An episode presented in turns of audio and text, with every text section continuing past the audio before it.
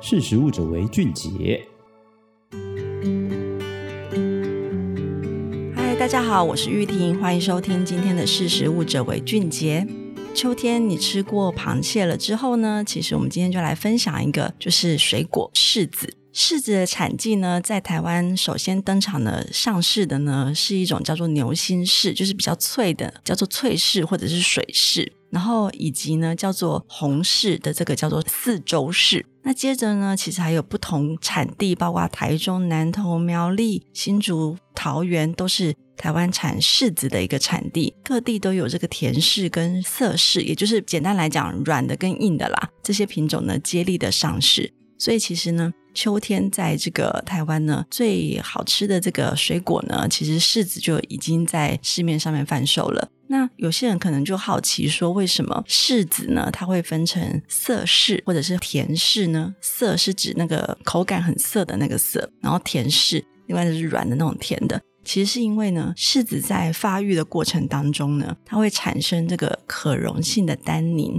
那这种单宁呢，跟你的口腔里面蛋白质结合之后呢，其实味觉上面吃起来就会有点涩涩的感觉。所以其实这些品种呢，它因为本身的特性以及授粉的状况，它会持续的成熟，直到它熟成的时候，它还会有这个可溶性单宁的产生。所以像这样子类型的柿子呢，它就会变成涩柿。那但是如果它是甜柿的话呢，其实是它在果实成熟期的时候，它的这个单宁聚合为大分子的这个不可溶性单宁呢，它没有办法跟蛋白质反应而产生涩味，所以这种呢，它就会长成甜柿。所以其实柿子为什么会分成两种，有硬的有软的，其实这个原因。那台湾的柿子的品种呢，比较多是完全的甜柿，也就是说呢，采收之后呢，它就会已经自然的把那个涩味脱去了。所以你在直接食用的时候，你会吃到的是甜甜的这个风味，并不会是涩涩的。可是现在这个期间呢，就是台湾最早就是大概十月中旬左右哈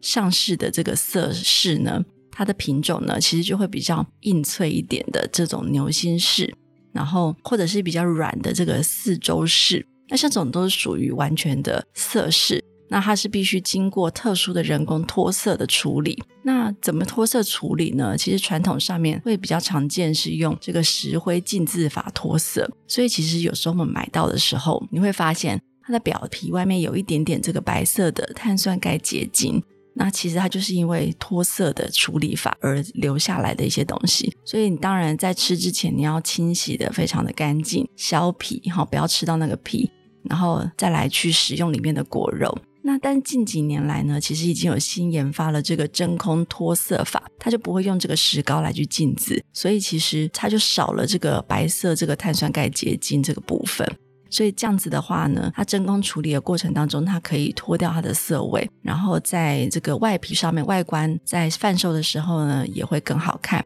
所以近年来大家在买柿子的时候，可能会发现那个白白的东西已经变少了，这是因为这个脱色的技术有一些改变的原因。那到底柿子有什么样的营养呢？其实它有丰富的糖类、膳食纤维、贝塔胡萝卜素，还有这个贝塔胡萝卜素衍生的这个维生素 A 呀、C 呀、矿物质、抗氧化物质等等。那如果说要讲它的营养价值呢，其实大家会知道苹果很营养嘛。那但是一百公克的柿子呢，它也含有等重富士苹果十五倍的维生素 A 跟八倍的维生素，所以其实呢，柿子的营养价值也是非常好的。那你挑选柿子的时候呢，特别注意果实外的表皮呢，尽量是完整的，而且转色的程度，也就是说它变成是这个橘色这样子的一个程度呢，要相对的完整，不要留有一点这个还是绿绿的哈。然后以及摸一下它的果实的软硬度。软柿的话呢，其实就是变得是有点烂烂的那种状况，它还是要稍有硬度，那吃起来里面的那个软的程度才会刚刚好。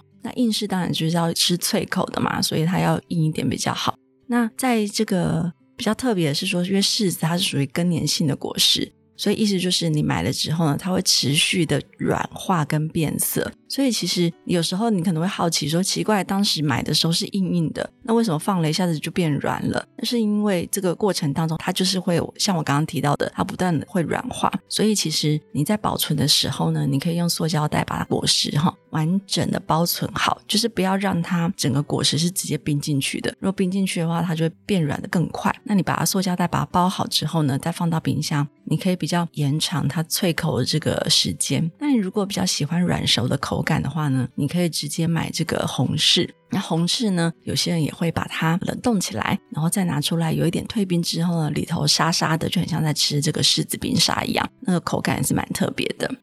那再来呢，网络上面其实也曾经有看过一些谣言，就是说柿子跟优酪乳一起食用的时候，会不会产生毒素呢？其实这样子的一个谣言呢、啊，过去曾经有一个事件啦，就是说。小朋友吃了柿子之后，他喝这个优酪乳，然后结果不到半小时之后死亡，就有这样子一个传言。那其实呢，食药署跟农粮署都有对于这个剧毒的传言来去辟谣，并不会就是真正产生毒素来致死。但是其实还是要注意，你这样一起吃的时候呢，确实有可能引发肠胃不适的可能性。那为什么会引发肠胃不适呢？刚刚有提到嘛，我们的那个橘黄色的柿子呢，它含有的这样子的一个维生素 A、维生素 C、果胶啊、膳食纤维等等的营养呢，跟我们平常饮用这个有乳酸菌的优酪乳一起吃的时候呢，为什么会有这样子的一个变化？其实是食药署它表示呢，柿子里面含有的这个单宁酸会跟优酪乳里面的含有的蛋白质呢一起来食用的时候，它会凝结成块，所以比较不容易消化吸收，所以这个才会。出现就是说，你一起吃的时候会相互影响，来引发你的肠胃不适，甚至有些人就是肠胃比较敏感的话，就会发生肠绞痛的一个症状。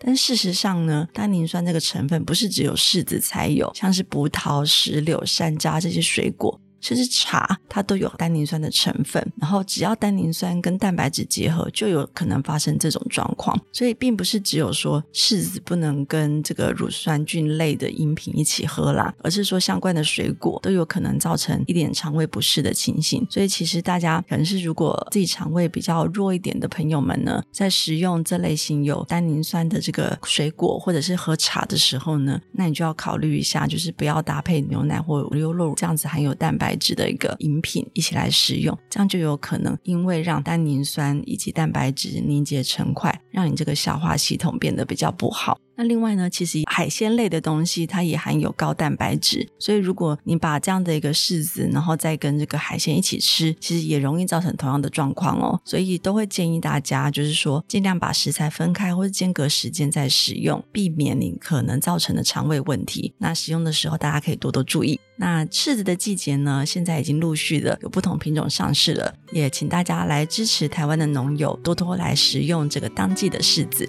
今天的识时务者为俊杰，我们就分享到这边，下次见，拜拜。